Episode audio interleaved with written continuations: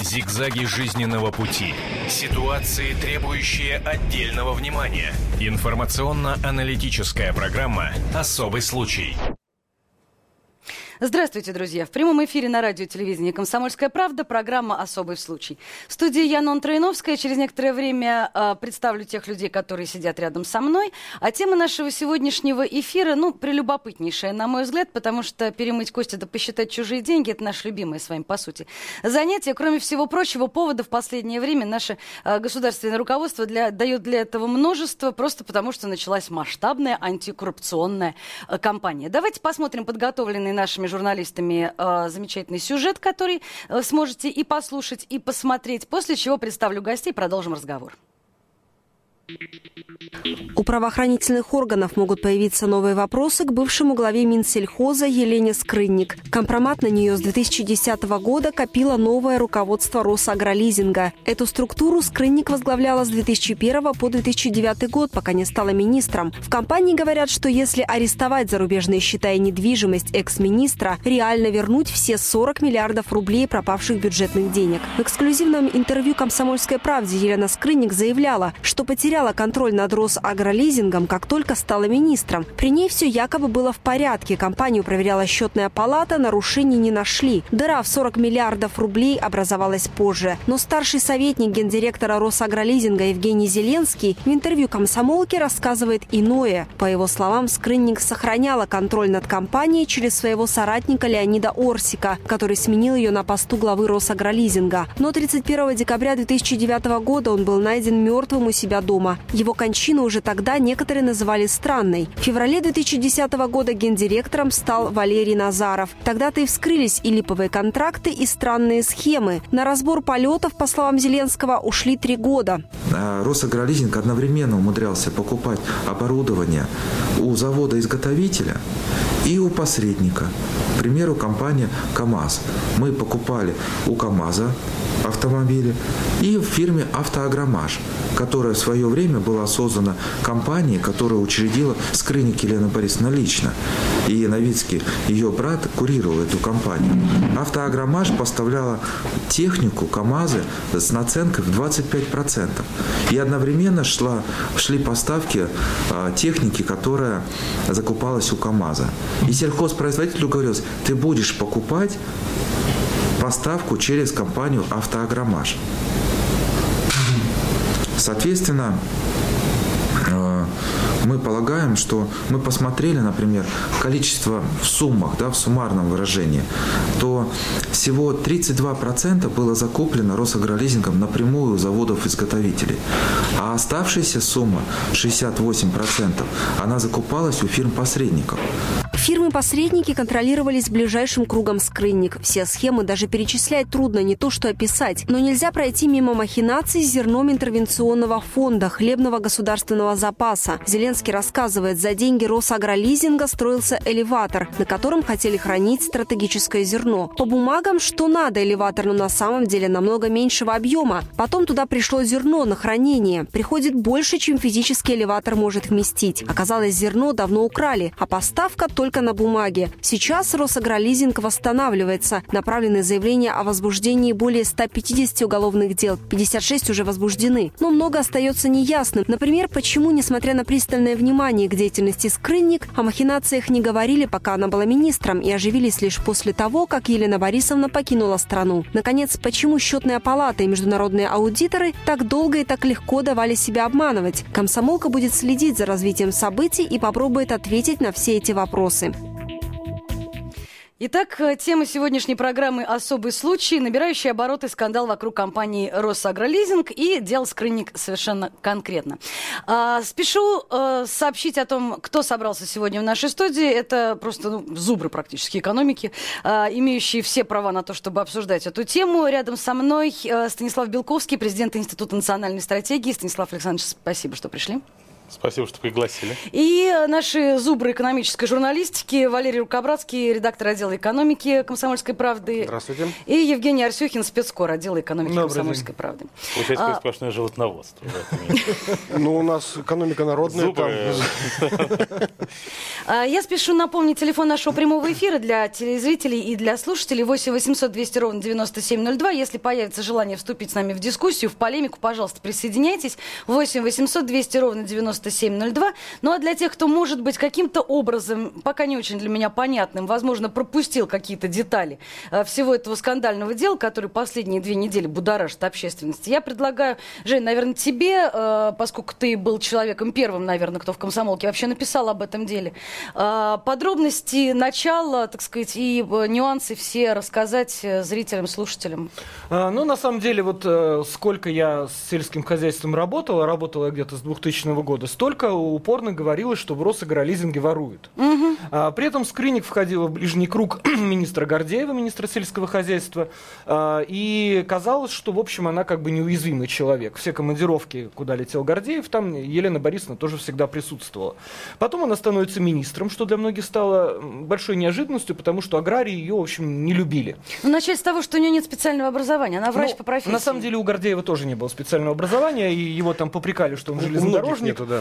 Да, и у Николая Федорова, который сейчас возглавил Минсельхоз, на самом деле тоже он Ну, вообще, в сельском хозяйстве с специальным образованием не разберешься. Там нужны другие навыки. Ну, в общем, Совершенно верно. В общем-то, да. А, Она становится неожиданно министром, а, окончательно уходит из-под критики, спокойно а, уходит со своего поста по отставке, это случилось в мае этого года, уезжает за рубеж, ничто не предвещает. И тут, э, и тут снимают фильм на «Россия-1» про то, что вот она, оказывается, деньги воровала. Ну, начинаем раскручивать, раскручивать. И вот эм, сегодня «Комсомольская правда» публикует очередную серию скрынник-гейта, так сказать. Э, Это фотографии с ее дня рождения. Мы обязательно об этом будем говорить чуть позже. Очень подробно у нас есть целый сюжет специально подготовленный о том, как она два года назад справляла свой день рождения замечательным образом. Так, лиш- ли- лишнее подтверждение всем Ну нашим рассказам. А, ну, собственно говоря, мы очень подробно в субботнем номере газеты описали схемы увода денег. Э, об одной схеме вот наши слушатели уже узнали. Это фирмы-посредники, но это была не единственная схема, их было много. А, одна из самых распространенных, только по ней э, украдено порядка 10 миллиардов рублей из 40. М, Она заключалась в том, что э, аграрий вступает в сговор с Росагролизингом, э, в какой-то момент заявляет, что платить больше за поставленную ему технику не в состоянии, организуются две подставные фирмы, они якобы между собой крутят некий мифический товар, зерно или удобрение, которого на самом деле не существует. Росагролизинг из бюджета за это платит в возмещение тех платежей э, и берет якобы товар несуществующий, возмещение тех платежей, которые не заплатил аграрий. Э, В итоге деньги оказываются в офшоре, а товара как не было, так и нет. Станислав Александрович, у меня к вам следующий вопрос. Э, Если начинать сначала, вернее, с первой фразы, которую Женя сказал. С 2000 года все прекрасно знали, что в Росагролизинге воруют, и при этом э, разговоры начались через 13 лет, по сути. Почему? Ну, знаете, в России уже 1200 лет известно, что воруют. Это да. А Елена Скрыник возглавила Росагролизинг в 2001 году, ну, справедливости ради 2001, надо да. сказать, и тогда это была инициатива премьер-министра Михаила Касьянова. Она была его креатурой, но со временем она перешла в другой аппаратный лагерь уже после отставки Касьянова.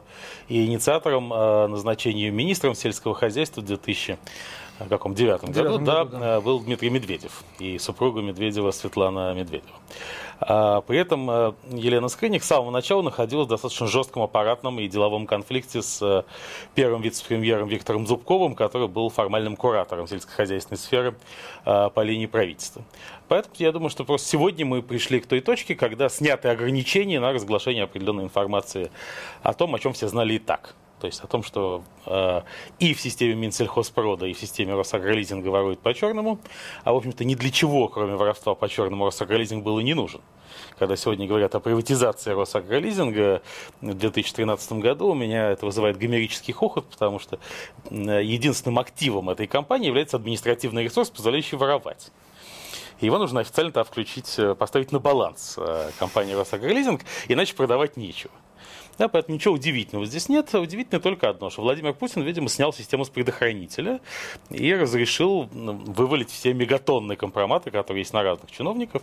Ну а поскольку Скрынник это человек, за которого моральную ответственность в известной степени несет Дмитрий Медведев, то это еще и сигнал нынешнему главе правительства о том, что кадровая политика не всегда была хороша, и поэтому не надо себя переоценивать. Вот вопрос в другом. Поскольку госпожа Скрынник никакого влияния на данный момент не имеет абсолютно, как бы какой смысл копать под нее и вываливать все это, кроме показательных выступлений очередных, ради того, чтобы народ понял, что да, у нас раскрываются дела, да, у нас обвиняют э, людей в коррупции, мошенничестве и так далее. Но с чисто технической точки зрения, в принципе, э, измениться-то уже ничего не может. 39 миллионов, э, миллиардов, простите, она вряд ли принесет на блюдечке с голубой каемочкой. А вдруг принесет? И вернет. Представляете себе эту сцену?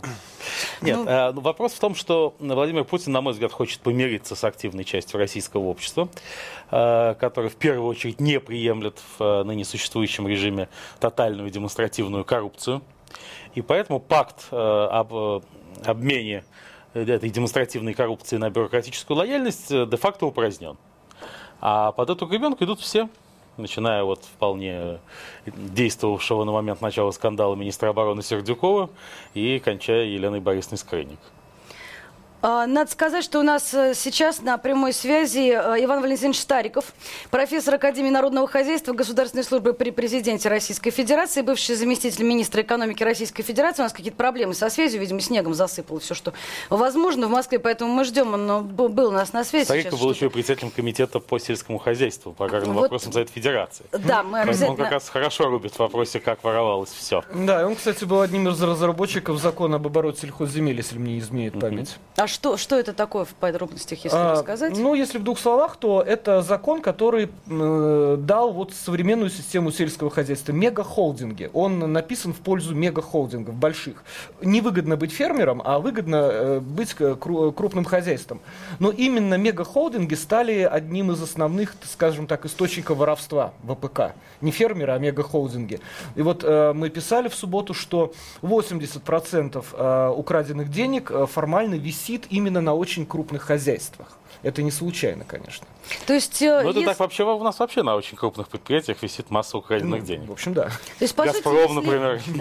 Если начать сейчас раскручивать, э, начинать со скрыник э, и вокруг Росагролизинга, будет задействовано огромное количество руководителей больших холдингов, так сказать, сельского хозяйства, я так понимаю. Тут же по-разному можно трактовать. Бизнесмены говорят, это задолженность, это не украденные деньги. Да. То есть это, ну... И скрыник это говорит, что нам люди Здесь должны, это... мы тут Притом, не при чем. Здесь еще, вот как я... А кому должен, всем прощаю. Да, наблюдаю этот конфликт еще и, и с разных сторон. Э, в том же Росагролизинге они, э, то есть, по сути, они сейчас, под, вопрос так стоит, либо эти деньги 40 миллиардов повесят на нынешнее руководство, чего они не хотят, естественно, и они перекладывают это на Елену Борисовну.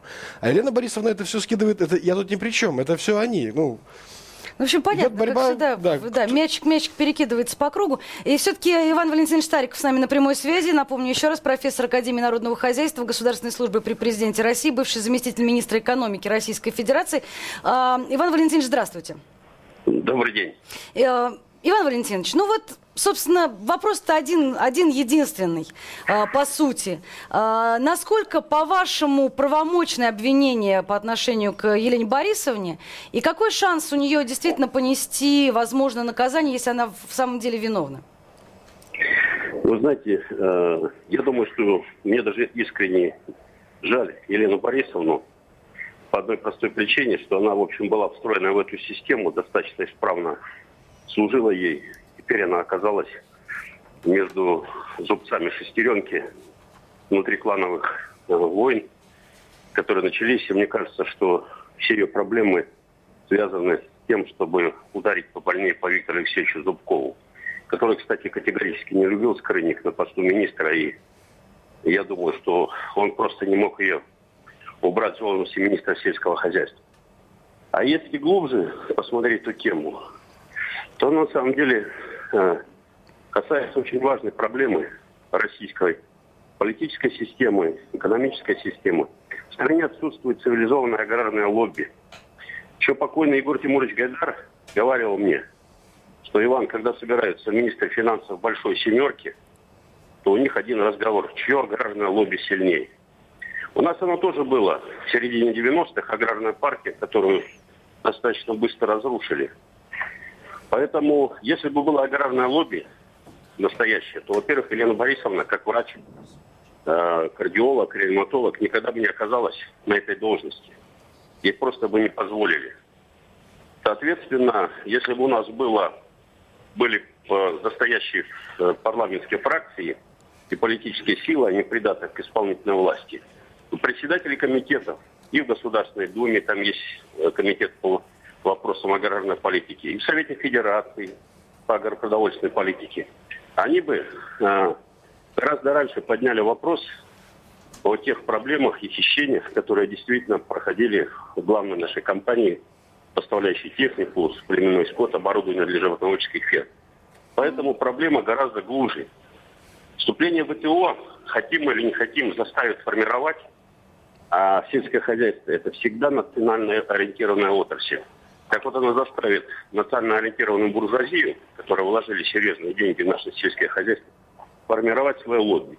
Если партия бюрократов будет этому препятствовать, то вступление в ВТО на самом деле станет для России большой проблемой. Э, Иван Валентинович, ну вот вы начали с того, что, по сути, Елена Борисовна оказалась сейчас крайним человеком, просто с которого либо начали, либо вот просто зацепились было за что, ярко выражено. Вы считаете, что потянется ниточка в, в определенные, так сказать, места, в определенные направления? И в какие, по вашему мнению, потянется эта ниточка? Ну, посмотрите, Елена Борисовна сейчас действующий помощник, полноценный действующий помощник, значит, помощник президента Российской Федерации. Поэтому вы задаете мне вопрос, который, значит, ее начальник должен будет принять решение в ближайшее время. Освобождать Елену Борисовну или нет? От должности, э, соответственно, э, по своего помощника.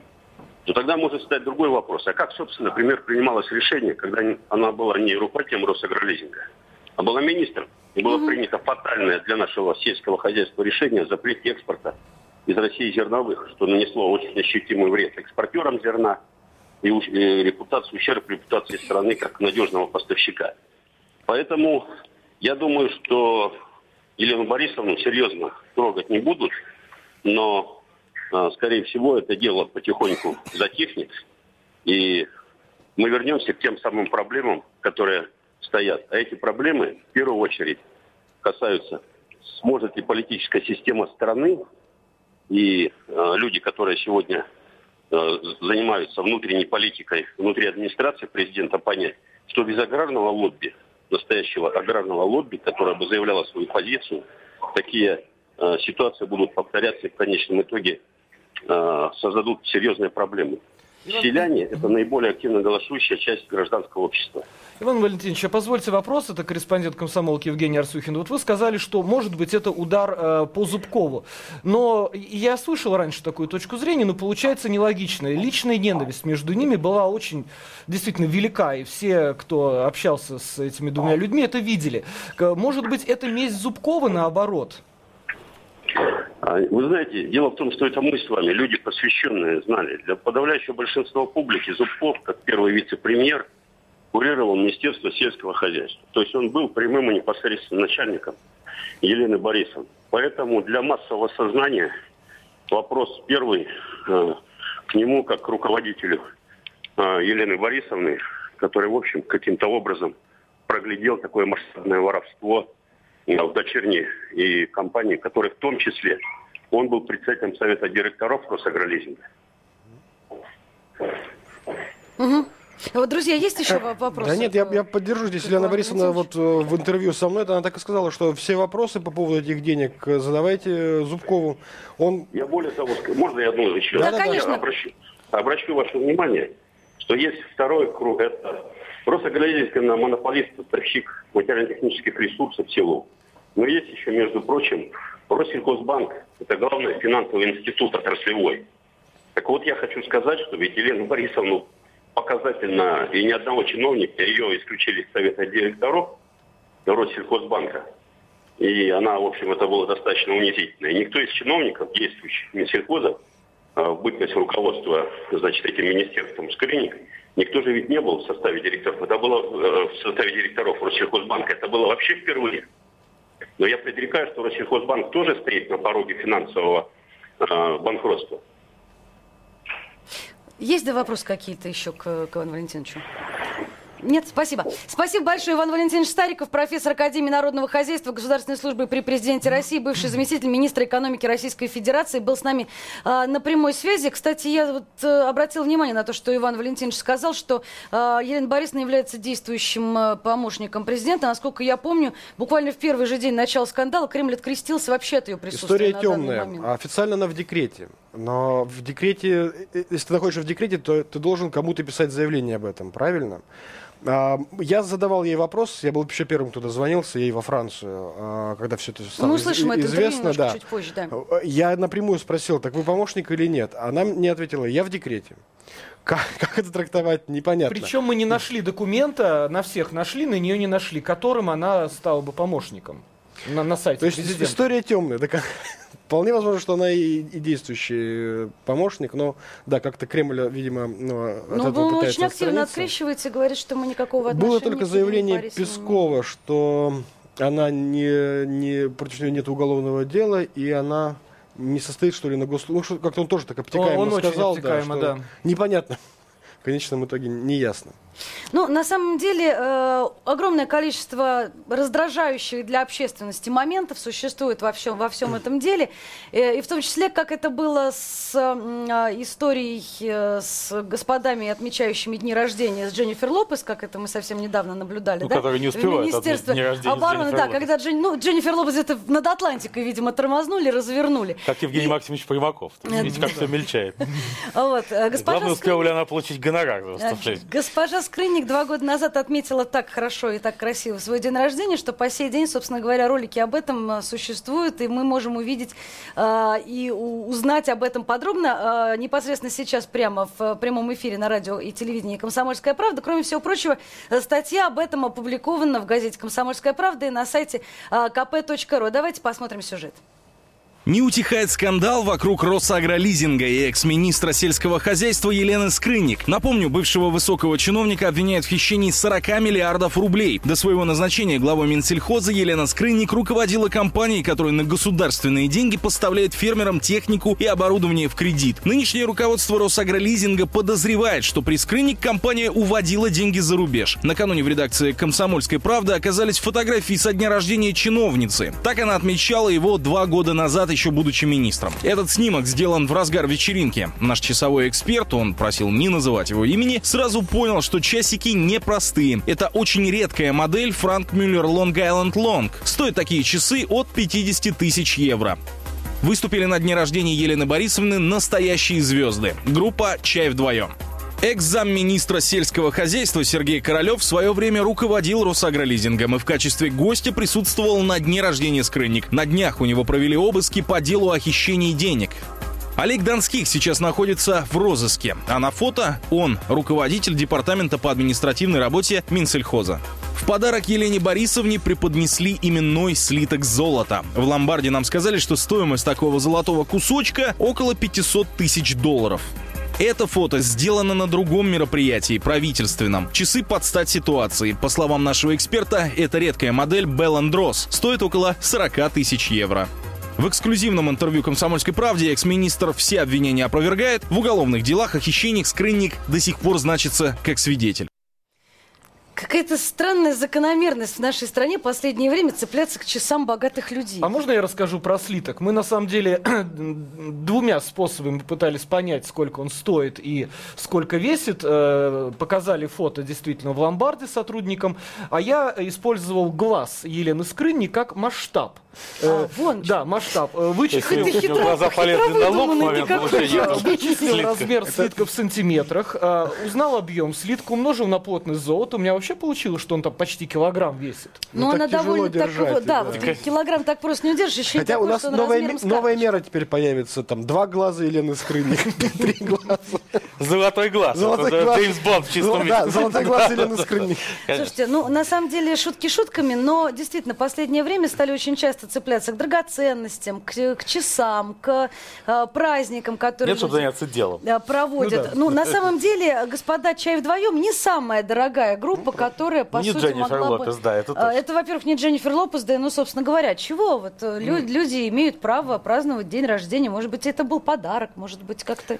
Чего мы Ну, чего мне мы вообще цепляемся? кажется, что все-таки у чиновников должен быть определенный кодекс поведения, да, то есть вот пока она была главой Росагролизинга, это госкомпания, уже надо было, ну, можно было, может быть, немножечко шиковать, да, но, но все-таки это госкомпания, там нет своих денег, как у Станислав Александрович сказал, там единственный актив то, что бюджет даст, Ну и да. это надо сразу отдать. И административный ресурс по И распределению. этого административный бюджета, да. ресурс, да. Теперь она становится министром, ей вообще, по идее, надо зажаться. Ну, выходи в отставку, открывай свой бизнес, действительно бизнес, который что-то производит, да, да и гуляй сколько хочешь, никто же слова не скажет. Тут другая ситуация. Э, Сама Елена Борисовна, она э, четко почему-то разделяет себя до министерского поста. Она говорит, я была бизнесменом. Я стала... Онегин я тогда моложе, Да, лучше я, качества. я, мне ста- кажется, я стала состоятельным человеком, и я могу себе позволить вот часы или там еще что-либо. Потом я стала чиновником, но это не, от- не, не как бы не лишило ее всех этих денежных привилегий, которые она когда-то получила. То есть она не считает себя, когда она была в Росагролизинге, чиновником. Она была, я была бизнесменом. Вот ее позиция. Ну, Ну, понимаете, собственно, кодекс поведения, извините, что я Да, конечно. чиновника существовал до последнего времени. И он был очень прост. Он, собственно, состоял из одной фразы, что ты можешь украсть сколько угодно при условии соблюдения полной лояльности нашей политико-экономической и бюрократической системе. Вот, собственно, этот кодекс разрушается на наших глазах. Но она Именно. была ведь лояльна. Она, она так Да, искренне, конечно. когда я позвонил, А она- что, Анатолий Эдуардович Сердюков не был лоялен? У нас, как сейчас понимаете, вся коррупция связана с дедушкой Зубковым. Виктором Алексеевичем. Да? Тут, с одной стороны, его бывший зять, э, уже фактически бывший Сердюков, с другой стороны, Елена Борисовна Скрынник, но я не согласен, хотя Иван Валентинович Стариков, безусловно, гораздо более компетентен в вопросах сельского хозяйства, чем я, но я не согласен с тем, что это удар по Зубкову. Напротив, скорее, это месть Зубкова за... Всё-таки то, месть Зубкова, да. Да, что ему удалось, э, пришлось претерпеть в бытность Медведева президентом, потому что в этом конфликте Медведев достаточно явственно поддерживал все-таки Елену Борисовну, а не Виктора Алексеевича, которому он вставлял всяческие палки в колеса. И назначение Валерия Назарова главой Росагролизинга было инициативой Зубкова после смерти Орсика в пику э. Э, И поэтому вот не, не только сейчас скрылись эти хищения, скрылись они давно. Просто пока Дмитрий Анатольевич Медведев был президентом, об этом нельзя было говорить, а кроме того, система не была э, снята с предохранителя. Сейчас, когда ну, в общем-то, любой чиновник может э, пострадать, Елена Борисовна оказалась одним из, и я думаю, она не первая и не последняя.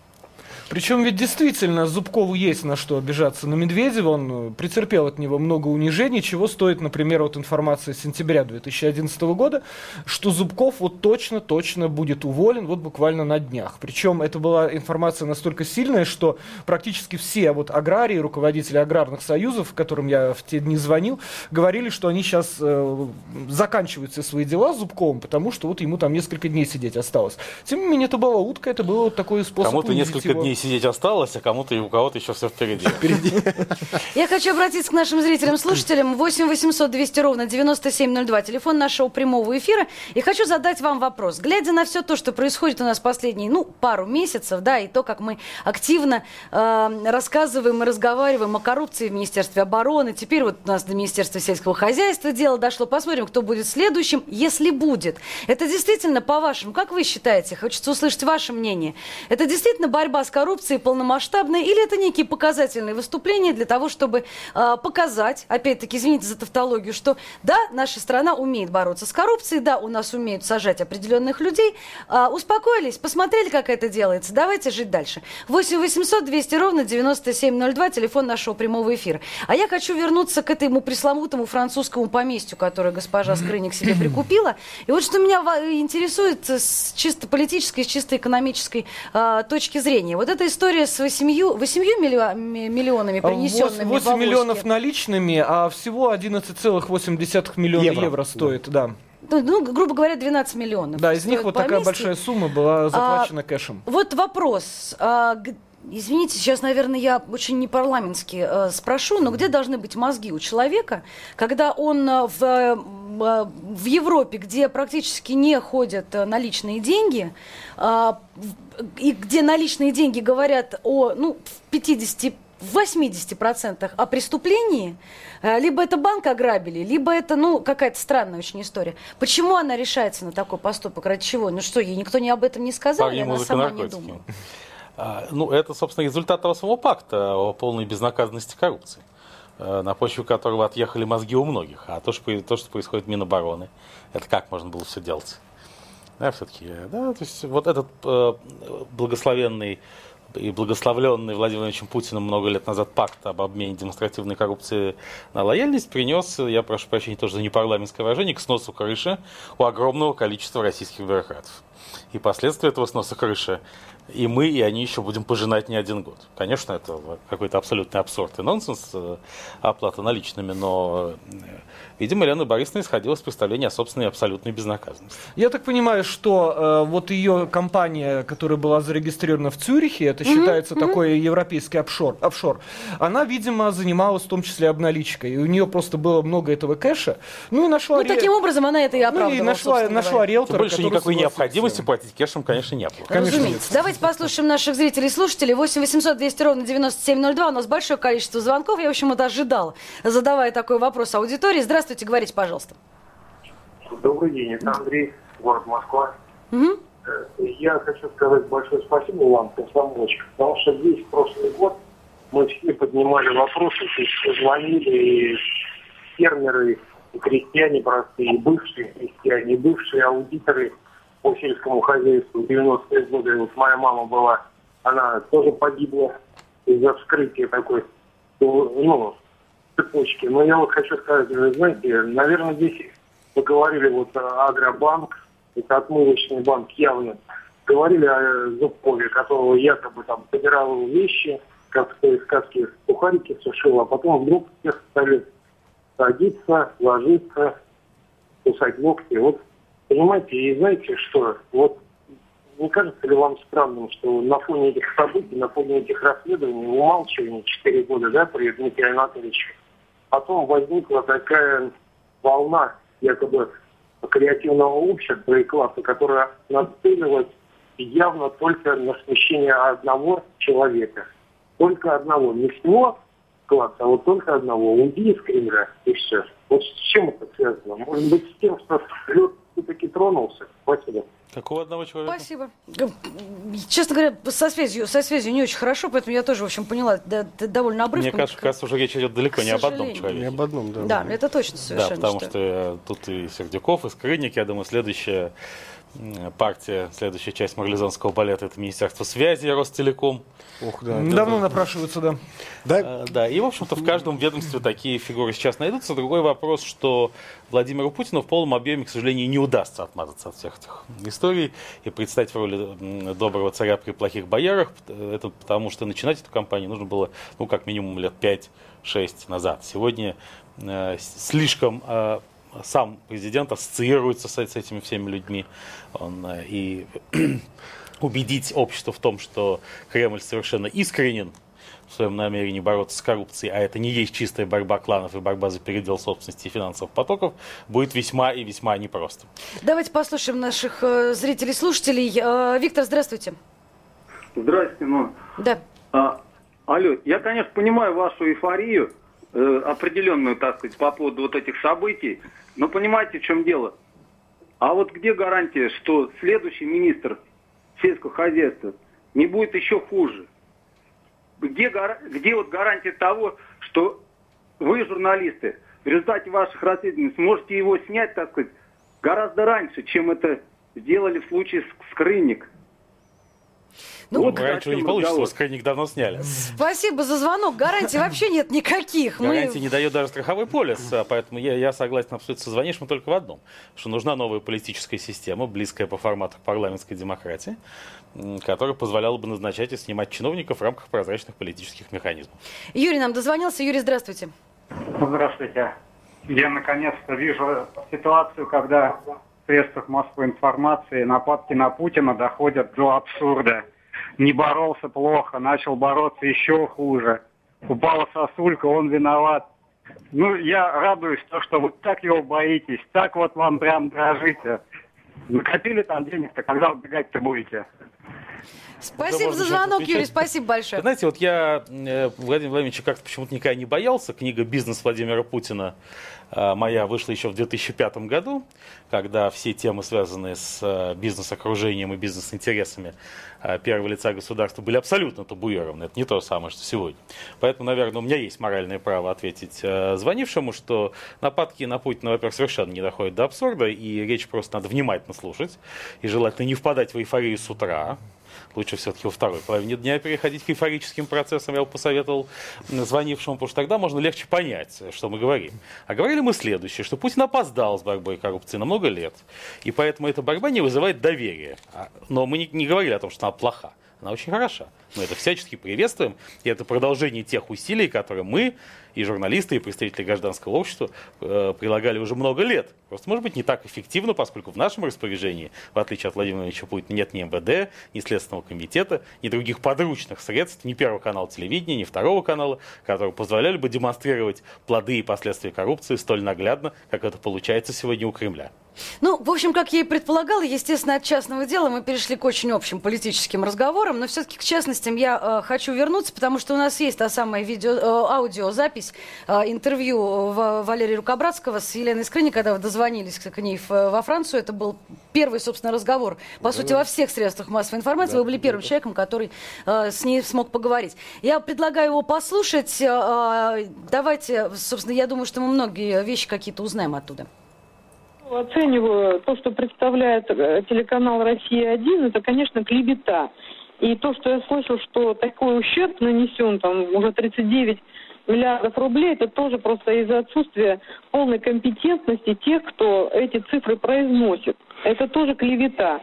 Я хочу отметить, что работая в Росагролизинге и закончив работу в конце 2008 года, начале 2009, был отчет счетной палаты. Мы будем с вами говорить только на основании четких фактов. Как вы знаете, я всегда конечно, делаю. Конечно, Но что итогом восьмого года задолженность лизингополучателей составила 1 миллиард рублей. Угу. Сейчас у них задолженность лизингополучателей, которую они почему-то называют хищением, 39 миллиардов рублей. Вот когда подписывается договор лизинга, и в том случае, если лизингополучатель не выплачивает лизинговые платежи по регламенту, я как председатель Российской ассоциации лизинговых компаний говорю, и по тот, который подписывал эти договора, по регламенту этот объект лизинга изымается, также изымается залог и компенсируются убытки, которые потом возвращаются в компанию. Так вот, 4 года когда я не, не работаю в компании и не имела к компании никакого отношения, потому что сразу же была исключена из состава совета директоров, накопились вот такие задолженности лизингополучателей 39 миллиардов. У меня вопрос. Почему с активами не работали? Вот почему эти 39 миллиардов, они накопились? Это не хищение, это задолженность, которая находится в технике, в оборудовании, которую необходимо изымать, передавать другим лизингополучателям.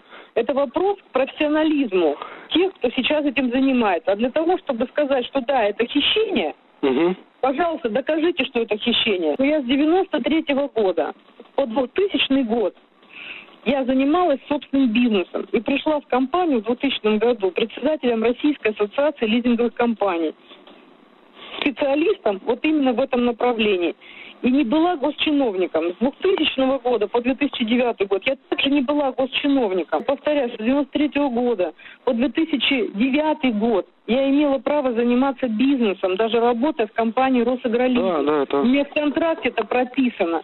Елена Борисовна, еще раз давайте, чтобы ну, вот было четко и ясно. Вот эти 39 да. миллиардов, да, про которые говорят, это то, что накопилось, когда вы уже не руководили Росагролизингом. Правильно я понимаю? Я 4 года, я 4 года не руководила Росагролизингом. Покидая Росагролизинг, есть заключение счетной палаты, палаты. что задолженность составляет 1 миллиард рублей. Я закончила министром. Что у нас было? У нас было 7 рекордов, если вы помните, да? Да, Экспортных да. рекордов.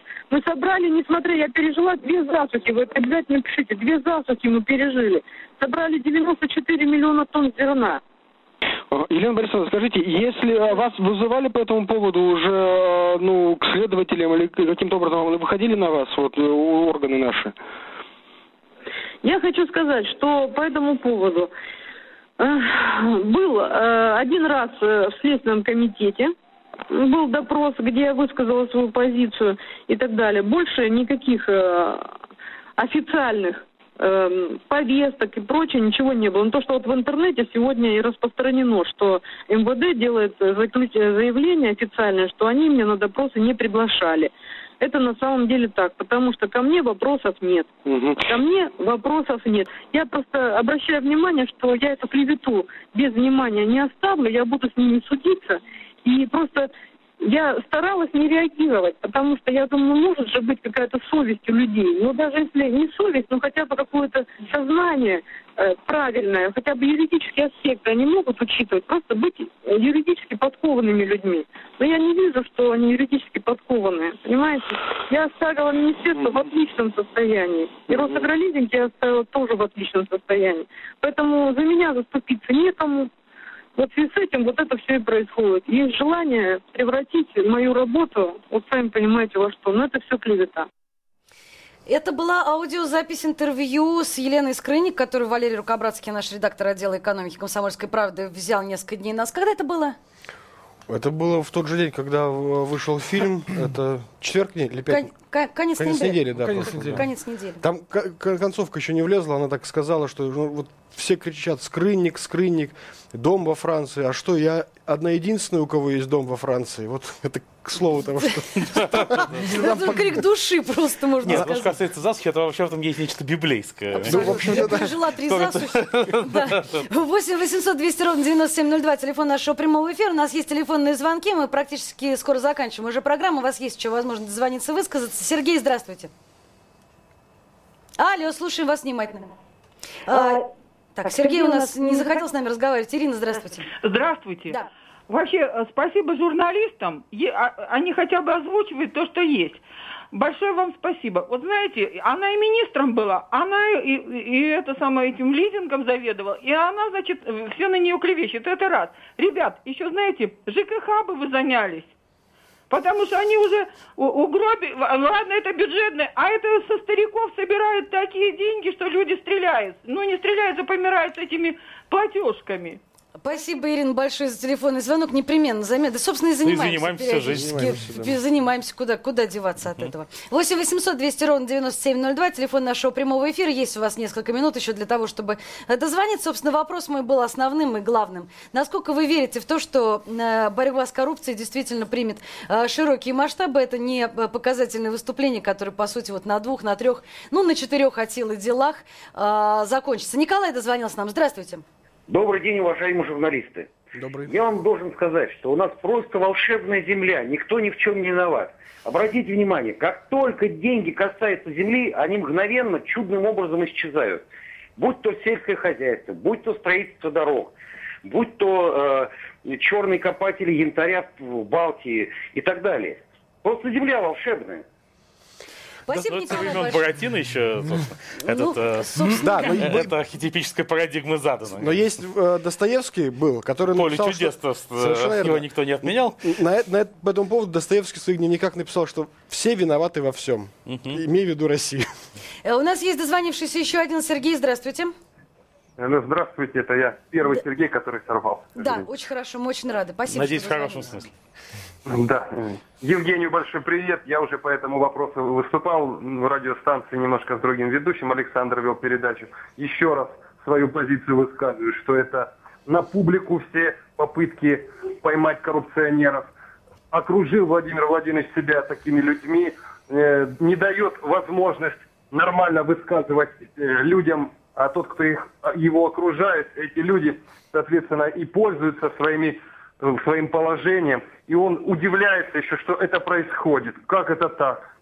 Все э, чиновники, ну не, не все, извините, большинство приближенные не имеют своего слова, не имеют своего мнения, а только его поддерживают и говорят то, что он, точнее, думает и высказывает свое мнение, абсолютно его поддерживая.